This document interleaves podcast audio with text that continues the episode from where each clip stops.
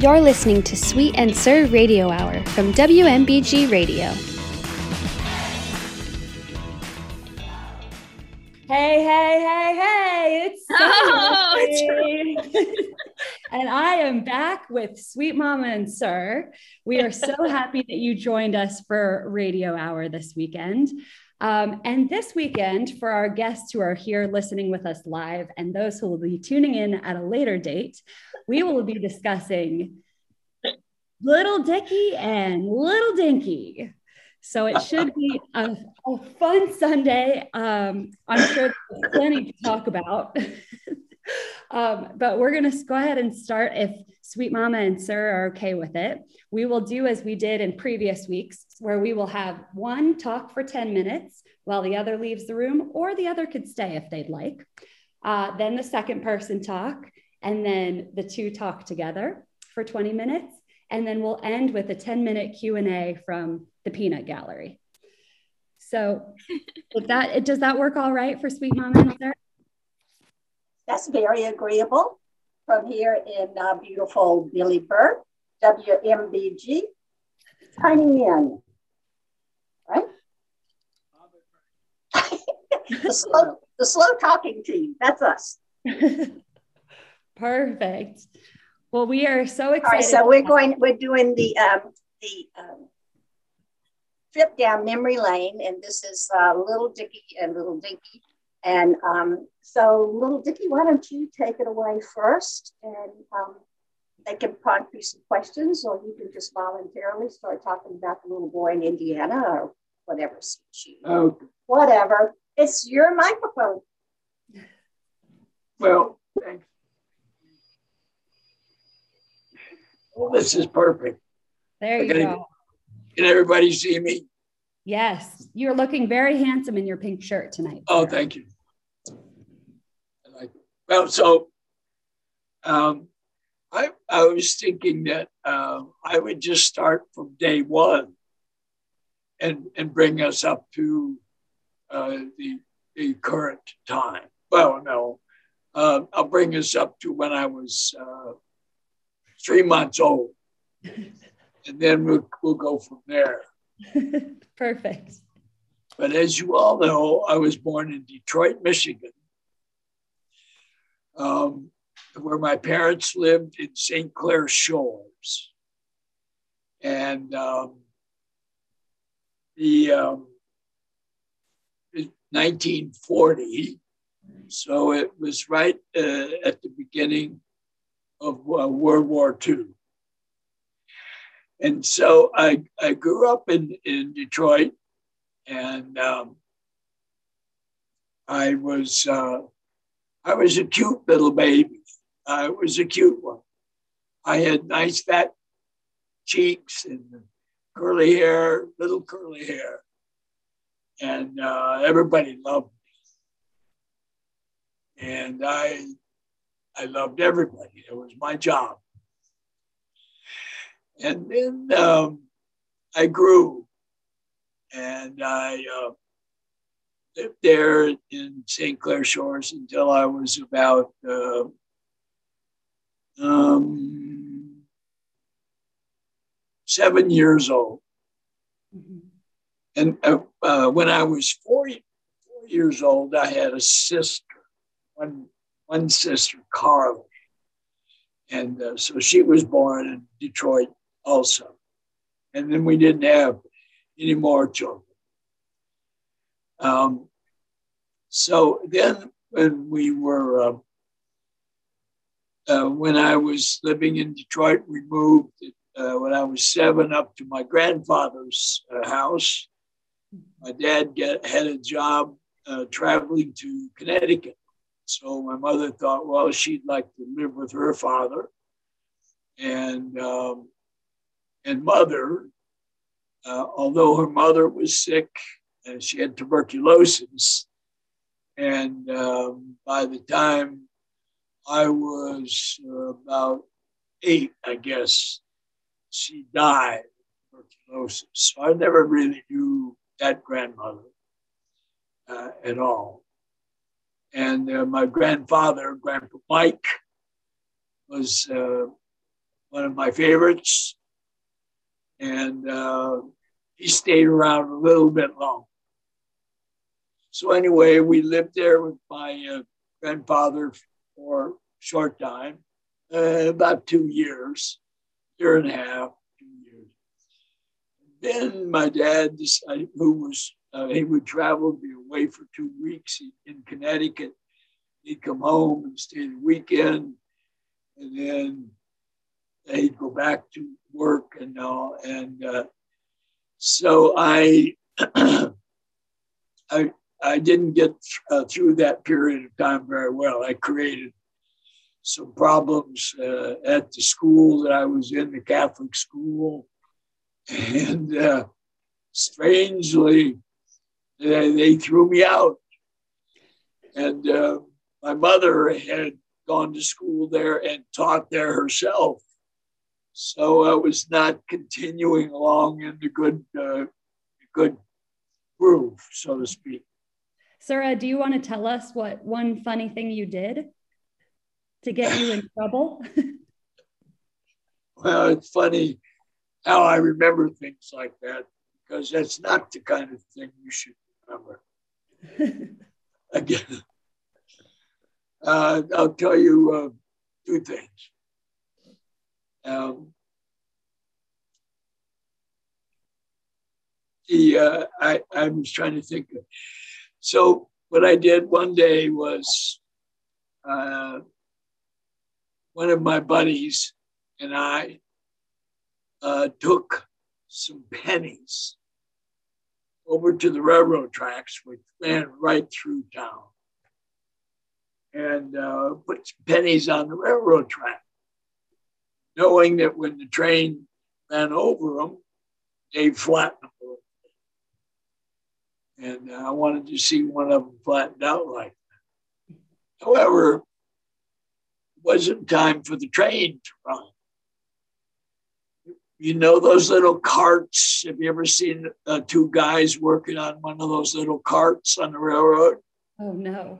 and uh, they, like Aaron's doing, they put their they put their hands on them and they just drive them yep. like that. So they, of course, don't go as fast as a train. They go a little slower, although they do move along pretty good. Well, unfortunately, right after I put my pennies on the railroad track, it went around the corner to hide and watch them flatten it. Little guys came along in their cart, and strangely, they hit those pennies. They shot right off the tracks. They went right off the tracks. And uh, I guess none of them killed.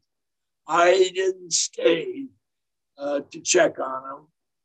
But um, anyway, that was one of the uh, funny things. I don't, it's not why I got thrown out of school.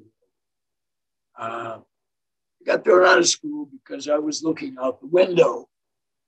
And um, Nobody else around was looking out the window, and I couldn't see well enough, so I just got up and stood, just looked out the window, and all of the other little Catholic children were looking at Sister Margaret Mary, and uh, I guess that was her name, but I wasn't, mm. and I wouldn't sit down, so she threw me out. and, uh, that, that was the beginning when I guess when my parent, parents might have realized I was troubled. and uh, anyway, I, I ended up going to the public school. And in second grade, I learned how to read. Wow. And uh, my teacher's name was Mrs. Poole. She was the nicest lady. She taught me how to read. Mm-hmm. And um, one other thing happened. Down at the end of our street, two blocks away, was a little tiny ice cream shop. And I used to go in there and get ice cream now and then. And then I went in there one time, and uh, there was a black man in there. And it, so I went over and and uh, he, he said, "Come on, come on, sit by me." I said, "Okay." So I did, and it turned out he was the youth pastor of the Baptist church. It was just on another corner, and so he bought me some ice cream, and he told me a story um, that I liked. Hmm. So then he invited me to a parish picnic. It wasn't a parish, it was, you know, just a, a Baptist church. I don't think they call themselves parish missioners. And uh, so I went to this, this picnic, and there were a lot of people. He got up and he told me, he told us the story of the loaves and fishes miracle of the loaves and fishes. And I've remembered that story uh, all my life. And so um, it was a very happy experience. I liked it. Mm-hmm. So, anyway, so we then, uh, my dad and mom apparently put their heads up and said, uh, We're not going to stay. They had me and little Carla. And uh, they said, We're, we're going to move my dad got another job. Uh, he was in big demand at that time. He was a scientist and, uh, and, and particularly interested in plastics. Plastics were just now being invented. And so he got a job at the um, U.S. Rubber Company. And uh, they made tires, but they also made shoes. They had a little division making plastics, and he started uh, there. And we moved to Fort Wayne, Indiana. And uh, we lived in a, uh, a, a, a, brick schoolhouse that had been converted into a home. And it, it literally had walls one foot thick. I mean, it was a sturdy building. And um, just, I just in the newspaper the other day, I was reading about a guy, an architect from Fort Wayne, Indiana, and he had built famous school buildings. And I'm almost certain he built our house. Wow. And uh, when people were buying these houses had been built, you know, 100 years before they were used. But uh, people were still buying them and remodeling. And I couldn't help but think that he might have built our house because it was substantial. And all. so anyway, it was in the farm country on uh, gravel roads, and there were uh, there were crops all the way around our house, and uh, they were owned by uh, four different farmers all lived, you know, within couple of miles of us. And so um, I moved there when I was uh, starting the third grade. And I lived there until I was, I was what, eight years old then. I lived there till I was 15. Wow. So a and, lot of formative years in Indiana. Yeah, a lot of years. And uh, there, those were absolutely some of the best years of my life because I, I had my dog Skippy then. And um, I had my little sister. She got big enough so she could play and do something intelligent. Took her a long time, though. I think she was 16 or 17 she broke through. I'm not just kidding, of course. Dr. Osgood is no fool. Uh, so anyway, uh, and I had my little sheep Shawnee. I, I, think all of you know about Shawnee the sheep, right? Mm-hmm. Yeah. Shawnee's famous and, uh, family. So uh, Shawnee was uh, was a great hobby of mine. She uh, he uh, my dad and I built a fence in the backyard. He had about two acres of land, I guess, there. And we were in the middle of crops all the way around. So there was no neighbors at all. Could do whatever we wanted to. And uh, neighbors all lived on bigger farms. But we could, we had a big garden, and my dad made me work in the garden, and uh, I would never agree to this, but I hated it. And uh, later learned to garden a little bit in my backyard in Memphis. We grew tomatoes and stuff like that, cucumbers and squash and all. That's why all of you are such great planters. You, Aaron and Lindsay, and Duffy. I don't know about Duffy. I don't know if he's much of a planter. Does a lot of things. Richard is not much of a farmer either. And uh, what about Aunt uh, Katie? Is Aunt Katie? Uh, Katie, uh, uh, I don't think Katie's ever walked on dirt. She's uh, she's a water person. She likes to be around the water, and that, that's good. I I don't blame her for that. that's where she found her husband. He was drowning or something, and she saved his life. And that was that was good. I was glad she saved him. I haven't always liked him, but I liked him after she saved him. I guess when he was drowning, it wasn't very fun. Mm-hmm. But, so, uh, Sarah, we probably have one more minute before Sweet Mama comes back. Are there any last things that you want to say about Indiana? And I know it's a short amount of time, so we can we'll come back when you two are together. And we'll okay, well, I uh, I actually loved Indiana. I loved my school. My parents were very happy there. I raised my animals there. I was I was absolutely delighted. And when I was 15, I uh, my dad told me we were moving to Mississippi. And I said, I'm not going. So you can go ahead and go. And I'll stop in and see you when I you know, graduate from medical school. And uh, at, at, that time, I was 15. So uh, I moved to Mississippi against my will, but uh, it turned out okay. I got the prize and uh, stayed right there for a while.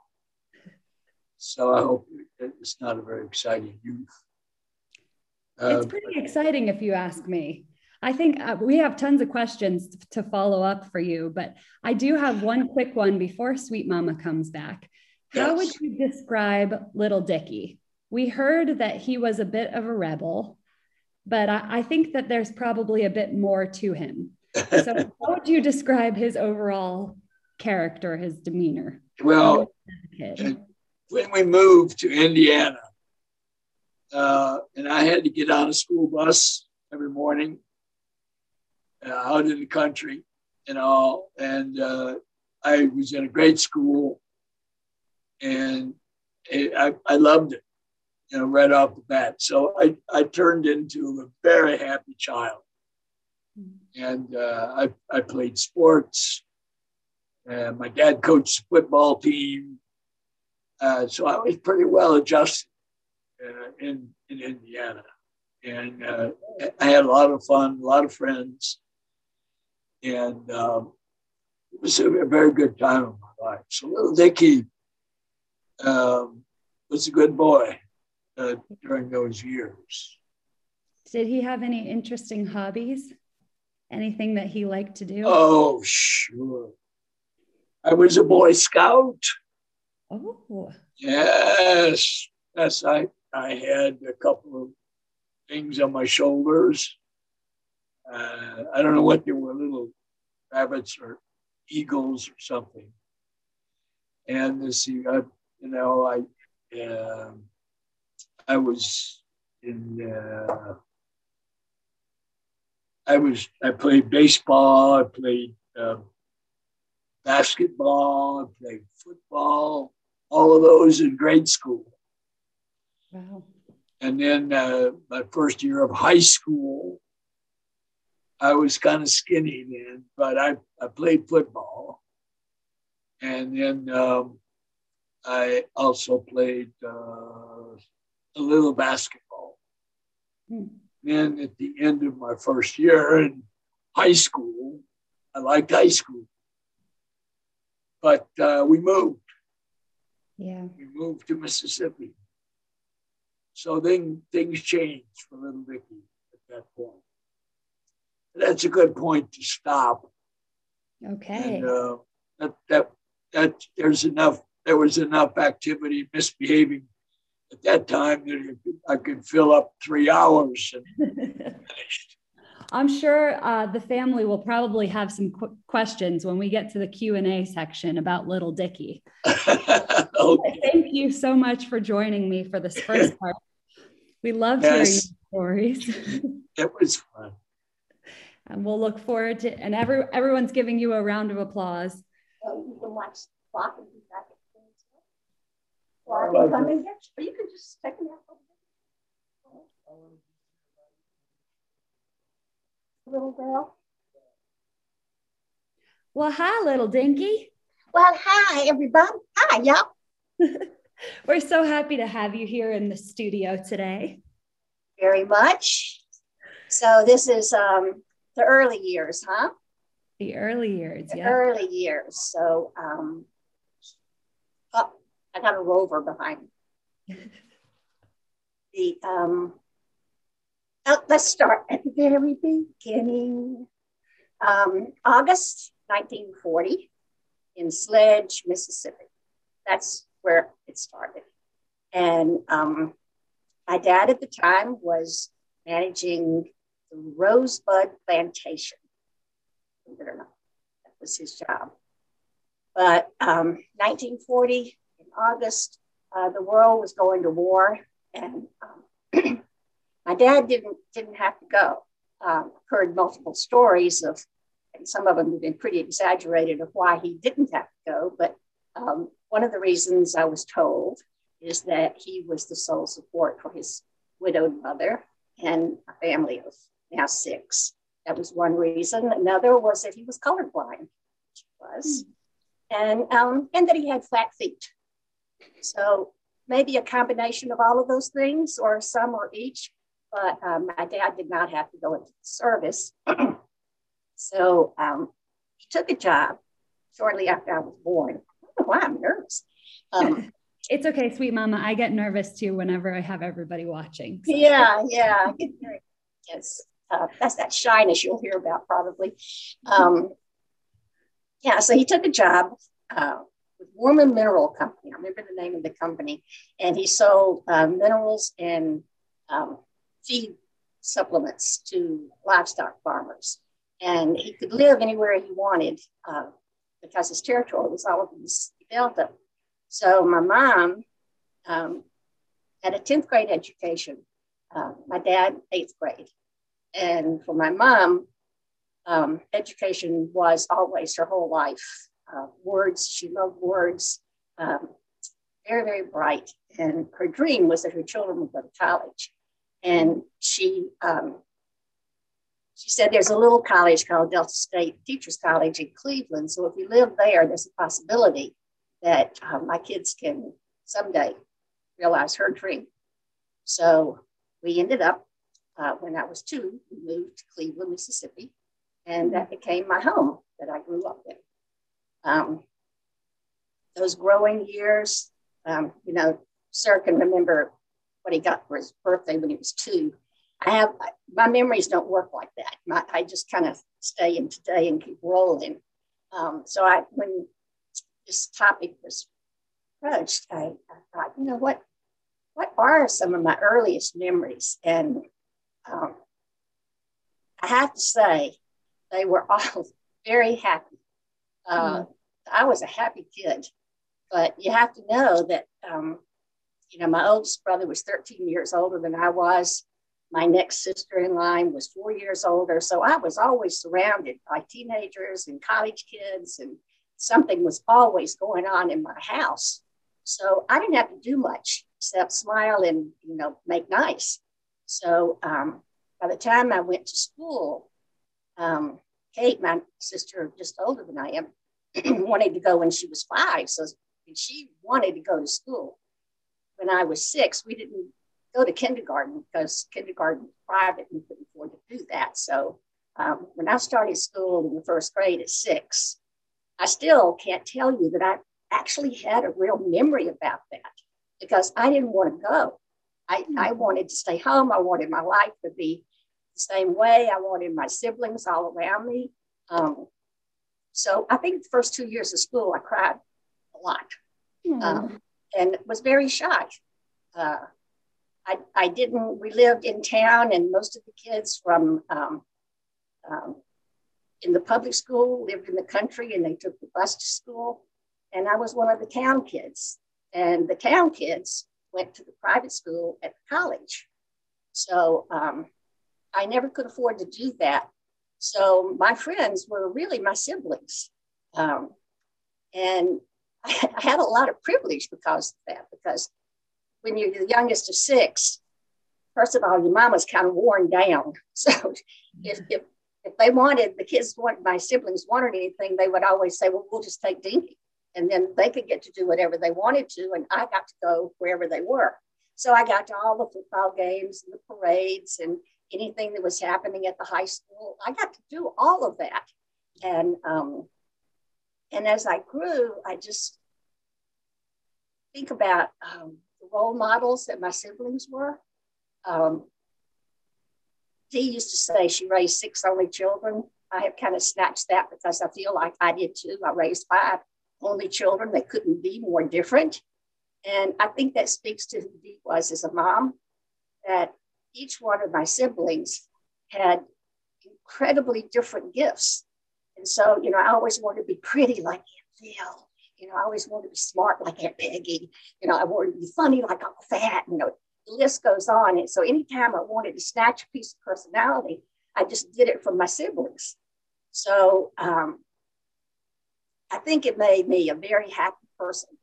Um, my dad would come home after being on the road several days and he would have a Hershey bar in his pocket.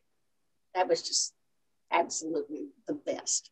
Um, he would give me a dime on Saturday to shine his shoes, and that would be the money that I would have to go to the movies that time. Um, so school was not, not a real fun place for me.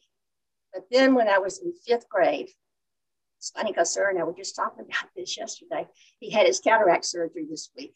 And I was saying, I remember when the first time I realized that I could actually see. And I think a lot of that discomfort in school had to do with the fact that I couldn't see. So when I was in fifth grade, I got my glasses and life got better for me. I also met somebody named Noel Funches, and life has always been better for me because of him. So um, I started making some more friends. Uh, by the time we were in junior high, then they merged schools. So life was good. I had friends that lived down the street.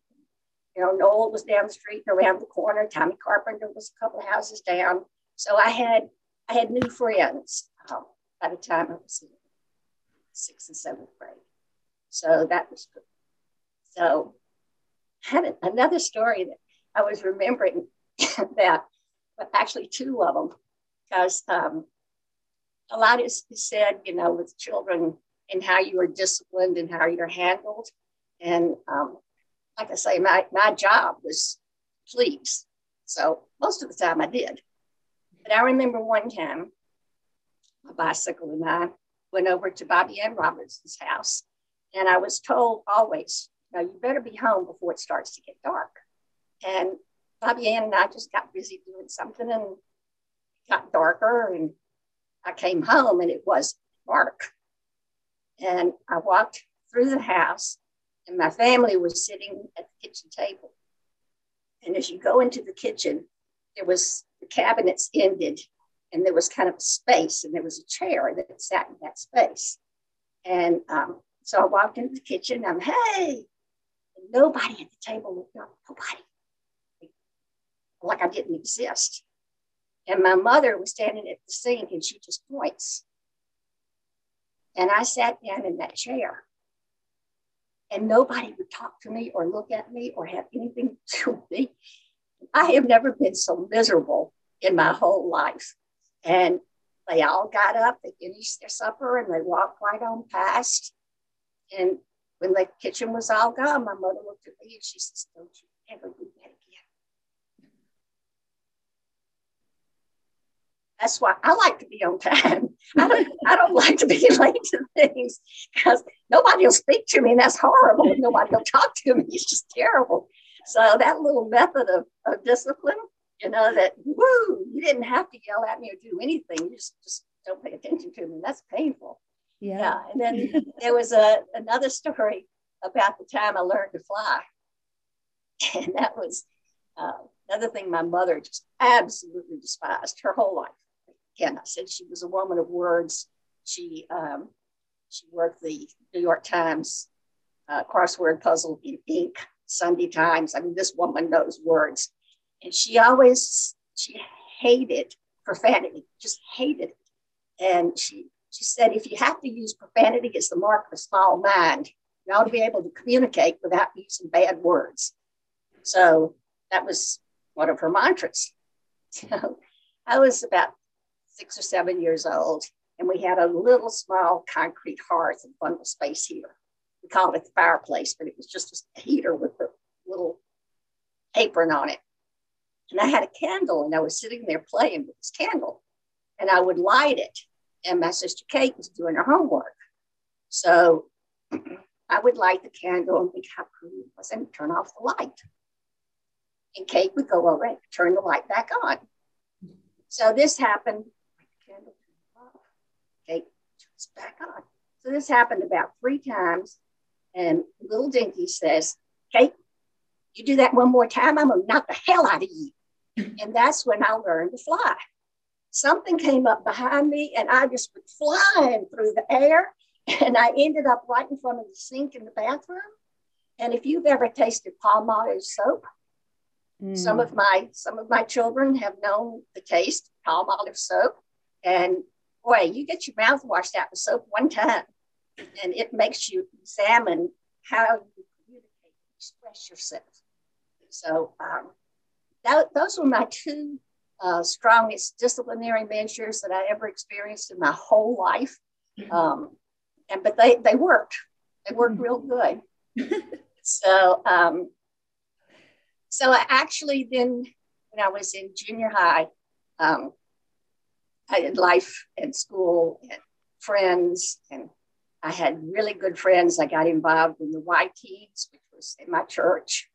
Um, I went to a state convention for the Y Teens and was kind of the Miss Hospitality for the state for the Y Teens. And um, just really, really good times, particularly when, when, teenage years, junior high years are so bad for some people. For me, they were really, really good. And then, uh, then came high school. So, and that was that was a, that was a good thing too until the Yankee came to town, of course. a little bit about that. Yeah. So, how am I doing? How did I do time wise? You did brilliantly. and those are some excellent stories and some fun ones, actually, that I don't think there a few of us didn't know. So oh. thank you so much for sharing those with us. And um, I'll just add to one of my favorite, I think this came from your mom and it passed down through you. And now my mom has the same rule. But when the lights are off in the kitchen, the kitchen is closed when we've done the dishes and the lights are out, it's time to go to bed and no more food. so was that a deism? Was that from your pretty mom? much, pretty much. I, you know, those um, in those times growing up, um, our big meal was at noon. Uh, we would go. Uh, my dad would pick everybody up at school, or at time, Dad would have a car, for instance, or somehow or another we would get home, and our big meal would be at noon. And um, so in, in the evening, um, it was leftovers, or it would be um, cornbread and buttermilk. Doesn't that sound delicious? We would yeah. take cornbread and crumble it up in buttermilk, and that would be it. Um, but mostly, you know, just leftovers, easy soup out of a can, anything easy. Um, but it was always together. We always had the meals together, even even though everybody's schedule seemed to be crazy. Um, and then, you know, in my developmental years, again, because Delta State was there and my siblings were going to the college, there was a steady stream of kids. The, the, the house was only six blocks from the college. So all of the kids that lived on campus would come to our house and we had a, a card table set up and there would be a perpetual bridge game going or hearts game going. So if somebody had class, they would get up and leave, and somebody else would come in and sit down and take the hand and keep playing. So it was, um, yeah, eating, uh, you know, in mealtime um, was simple, was, except Sunday dinner. Sunday dinner was always special. It was usually at around two in the afternoon. And that would be when you would get, you know, the cake and the fried chicken and the fresh vegetables and all of that. And those leftovers would go kind of through the week for supper. But um, but you didn't you didn't go into the refrigerator and take what you want. You didn't have a pantry full of food. Everything was uh, either canned or fresh.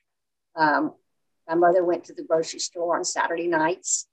Um, and, and so there was not, not much in the pantry that you, you couldn't just go grab a cookie. And there were no chips or soda or any of that. So uh, snacking just didn't happen. Yeah. Yeah. So cool. Thank you, sweet mama, for sharing all that. Um, one, one question that we asked Surah that uh, I would love to ask you as well. So you did a good job of kind of painting the picture for us of being the littlest of six um, and taking parts of your personality from each of your siblings that I admire or that you admire, which I think is such a beautiful characterization of you. Um, but I'd love to have you describe just in a couple of words or just a general sentiment of what what was uh, little Dinky like when she was little? What how would you describe her character, her demeanor, just you as a little one? Hmm. I, I think um, I think I was quiet. I, I, think I smiled a lot. I think um, I was always small. Um, and I was happy. I, I, I think one of the things I liked most was, was watching my, my siblings like me. Um, they tease me unmercifully. So I learned how to, to handle that. You know, like uh, AC's birthday when he was 20, let's say. And he says, You know, Dinky, something's going on around here. What's happening? And my response was, which I got teased for for 40 years, was if you're talking about the surprise birthday party we're having for you, I'm not going to tell you. so that's that's the way they handle little baby sister. And then they just laugh like crazy. And you'd be like, oh boy, here we go. Know, Fat did things like tie me upside down to a tree, me and Tommy Carpenter, because we were playing, you know, cowboys and Indians. And this was how an Indian became very brave was if you stood on your head tied to a tree and ate grass. So was Tommy and I, yeah, fat. We want we want to be the brave Indians. So yeah. And of course you can imagine the laugh. We just thought it was the funniest thing you'd ever seen. Of course, I threw up for about two days, but that's hmm. that was what we did to have fun. So yeah. So I, I think um, I think I was a sweet little thing that hmm. um, mostly people really enjoyed. Uh, I would, uh, when I went to the grocery store with my mom on Saturday night, um, Mr. Saliba was the um, was the butcher, and when I was six, seven, eight years old, he loved to hear me sing. So I remember singing Winter Wonderland, you know, Christmas time for Mr. Saliba. So, but everybody else would be out of the store by the time we got there to do our photo shopping. So it wasn't exactly a performance, but I did love to sing. Oh. And I still love listen. I think all of us love listening to you sing now, all these later too. Oh, this is just so fun. Sweet Mama, thank you so much for sure. going down memory lane here for a minute. Sure. Oh, bring my little dick back on in. well, thanks for the questions and, and for the provocation. You know, I haven't thought about those things in a very, very long time. So uh, the radio hour has provoked a lot of of fond memories. And I, I appreciate the opportunity to go back in that little storehouse and uh, pull some of those drawers out and take a look at them. It's a good feeling. I remember that was actually one of my favorite analogies you used. Maybe you could uh, share that one with everyone of when you moved from New Jersey, Sweet Mama, and you put the memories in a box. Do you remember? Yeah, yeah. I I still feel that way. Um, I I felt that 27 years that we were in New Jersey was just a God given gift. And my feeling when I left was I just took all those 27 years and put them in a great big box and put the most beautiful, glistening bow I could possibly imagine on that box and said, Thank you, God, for the most wonderful gift I could never have dreamed of. It was mine. Mm-hmm. I love that visual. And I feel like some of these childhood memories coming back might be in little boxes on the shelf in your memory as well, which is so like fun. That. yeah. Well, now that we have you both here, um, I'll just a little reminder as you take turns talking to lean into the microphone so that we can hear you. Um, but is the microphone working up better? Is, yes, it sounds better. It sounds amazing. It sounds great. So thank you, thank you for setting that up, and thank you to our uh, IT staff, Claire Beth Smith. A little shout out for her work. Both preparing for the podcast, uh, she was she gave me a lot thank of these you. questions. Just just for a second here, my IT staff was so on it, you know, that we were got the microphone, we're going to plug it in, and I go to the back of the computer, and I need what she calls a splitter don't worry, sweet mama, the splitter's going to be there tomorrow. So this Amazon Prime envelope shows up at my door, and I open it up. I'm thinking, ah, oh, it's the splitter. There's nothing in it. Nothing is in the envelope. When have you ever gotten anything from Amazon and didn't get anything? So it required the star to go to the target to get the splitter. So, but IT came through right there but we figured it out in the end. That's great. Well, yeah, it sounds awesome this week, and you guys are coming through loud and clear, which is perfect. So, before I open it up to the peanut gallery for their questions, I did have a question, and maybe what we can do is kind of hot potato style. Whoever has an answer can go ahead and answer the question. Um, so, I'll, I'll ask it. And then if you don't like it, you can tell me, I don't like that question. We can move on to the next one. Um, but the first question that we have is what were some special treats from your childhood, either food, activities, places you visited, etc.?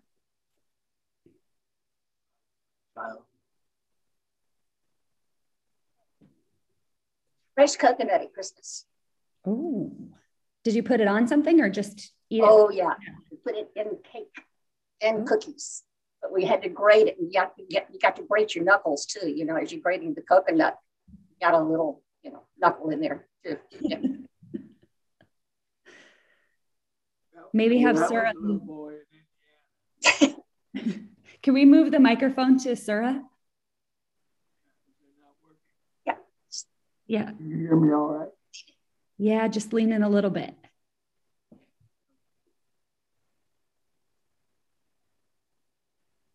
So um, perfect.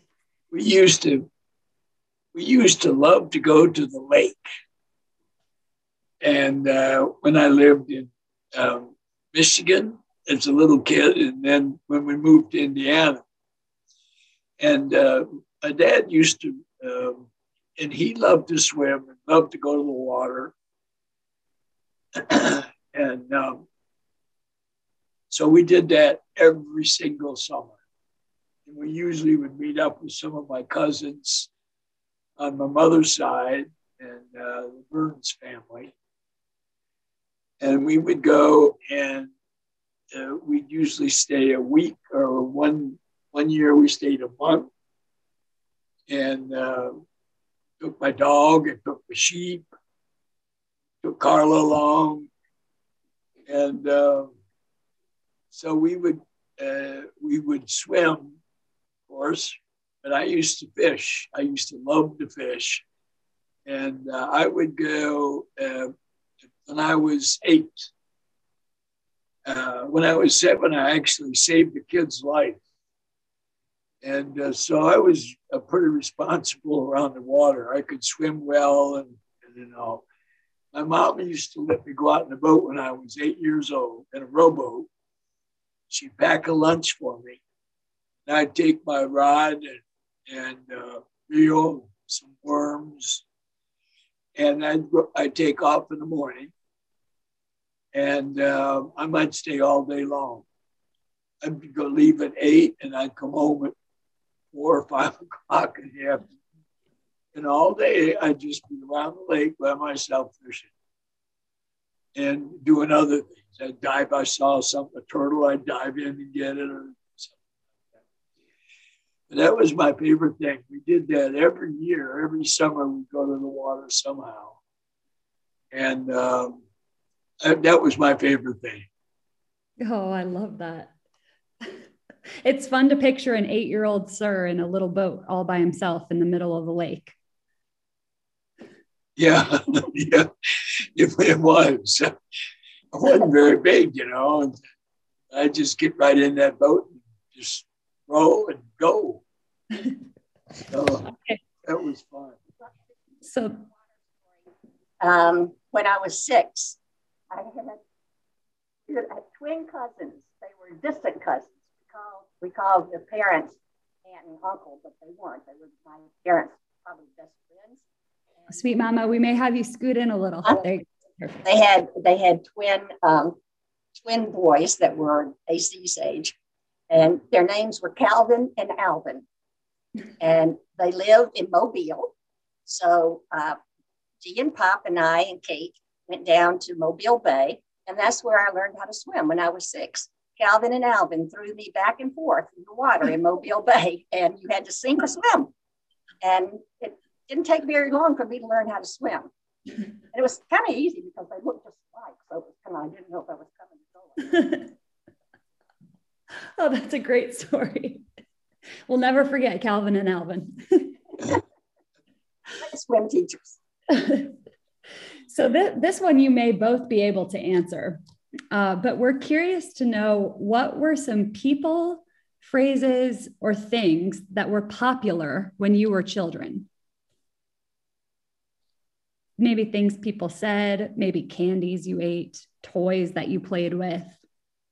Mm, again, for me, um, it was the music. Uh, there was one song particularly when we would walk home from the movie theater. There was this house on Maple Avenue that was always kind of dark and kind of scary looking, and I never knew you really lived there, and I knew everybody. That house always bothered me, and there was a song then that Lillian and AC and all of them sang and danced to, and it was called "The House," "The House of Blue Lights."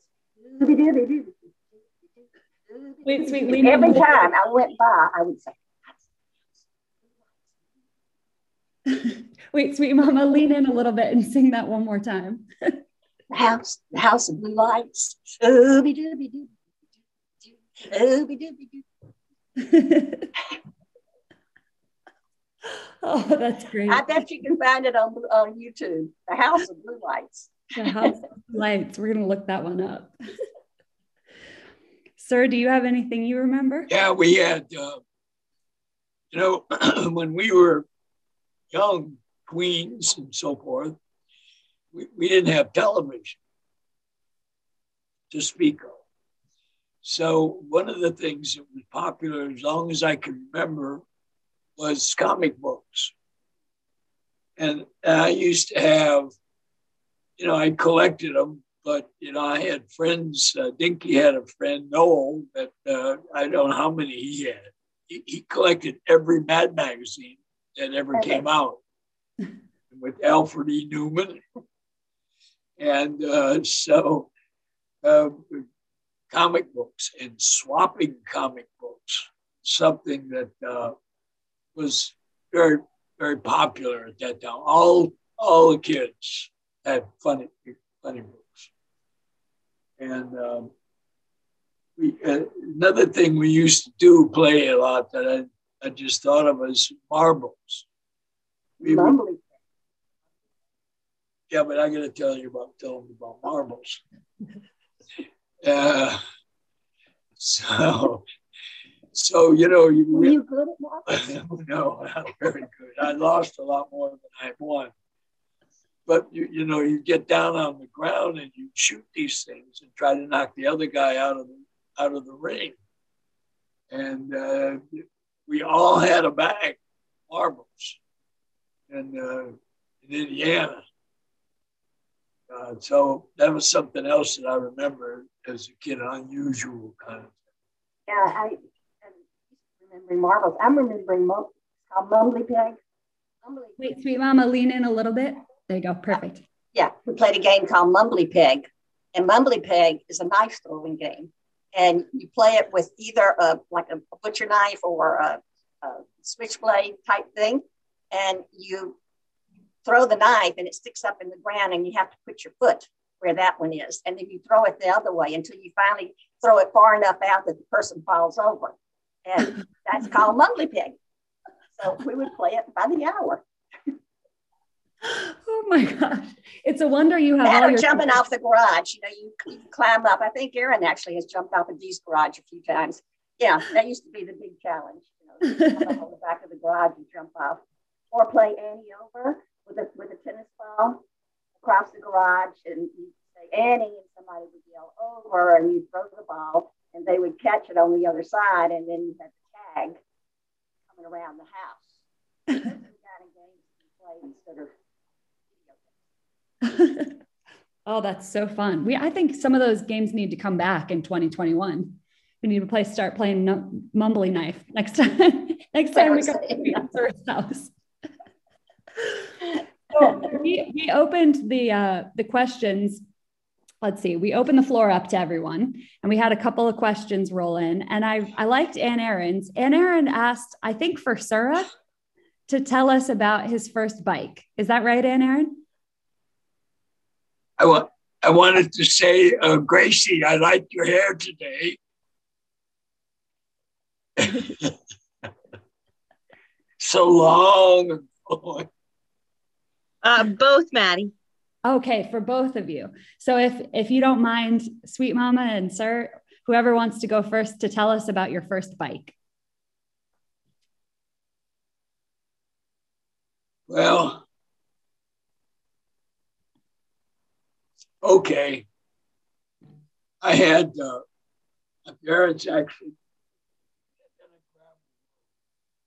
So I don't know if you've ever ridden a bike on a gravel road, Mm. but it's uh, it's a little rough. And I kind of whined for a bike for a long time, and it, and my parents, you know, bikes they were an expensive toy, and um, so I got a I got a gray bike, a brand new gray bike. Oh wow. And you know it, the, the part between your seat and the handlebars, usually it's just a single bar. This had a gray container, which had a horn and a little, you push the button and it would go and uh, so well, it wasn't dramatic horn. But um, and so I used to get on that bike and, and I had, uh, we lived two miles from town on the gravel road. So you, even to get to a concrete surface to ride on, you had to ride on gravel two miles. And of course, gravel doesn't just lay nice level across the road. It forms two furrows, you know, with a thing in the middle. And so trying to keep your bike in the right furrow and avoid the stones and all, it was a Herculean chore. but I loved it because I could uh, get away from home. Mhm. And uh, I even considered uh, getting a, a, a paper route till I realized I had to ride two miles on my bike before I could start delivering papers. That was a big deterrent for me. Mhm. But uh, and it was a good it was a good bike. I uh, racked it up pretty well, but uh, my buddy Rudy Waltz had one. Tommy Vogel had bikes. so what you're saying is that you were a part of a bicycle gang.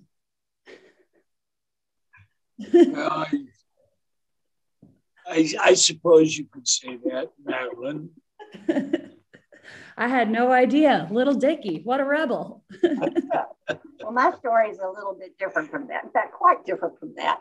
Um, I was, I think, uh, it was my 10th Christmas. I had, again, I don't remember numbers or dates, um, but Mr. Bishop downtown had a service station. He had a couple of Schwinn bicycles. Wait, sweet, go ahead and lean in. Just there you go. Perfect. That sat out uh, at the service station for a while. And I had admired this one blue Schwinn with a, a white kind of pointy light on the front. Beautiful bike. Uh, but there was no, you know, there's no I want that or wish I had it because it was out of the question that I ever would. So Christmas morning, I'm lying in bed in the back bedroom and I hear Uncle Fat, Ooh, you won't believe what Santa brought me. Can you believe what he brought me? My brother is yelling about what Santa brought him for Christmas. And he comes riding through the house, past the bathroom in the hallway, and comes into the bedroom. And he's sitting on that Schwinn bike. And um. Uh, that had a paper route. And um, if I was nine, that was 18. And uh, he was my Santa, brought that Schwinn bike. And that bike was my very best friend until mm. I was at college. I get on that thing and I'd drive to Borland back down Memorial Highway. It was you know three miles, and I would just tool, just the wind in my hair under the oak trees on that blue Schwinn bike, and I was in heaven, heaven. Mm. So you could find me all over town on that bike, um, and it was my brother.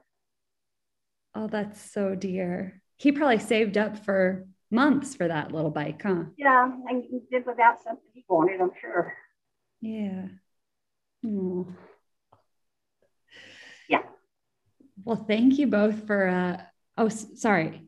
Miss Lindsay asked if we could retell the beginning of that story. How far into it?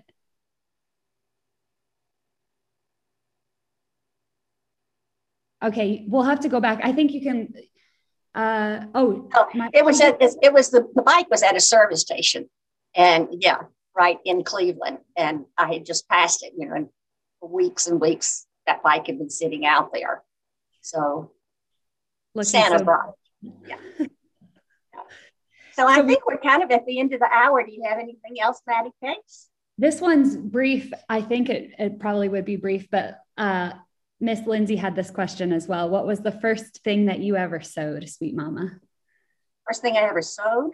Yes. Oh, I was in 4 H when I was in um, the sixth grade, and I made a skirt, a yellow skirt, and I had to put a, a waistband on it. And I had to put a zipper in it. And I have to say, it was late at night and um, I wasn't doing real well with that. So my mother um, kind of helped me finish it up a little bit. But I did get a blue ribbon. Pretty impressive. I did. I did. And I claimed it. I claimed that ribbon. you go, girl. So it has been wonderful traveling down memory lane with all of you today. We appreciate you coming. Uh, the, uh, the hour has meant a lot to again, and particularly that you would take time from your busy week and busy day to be with us here on the Sweet Sarah.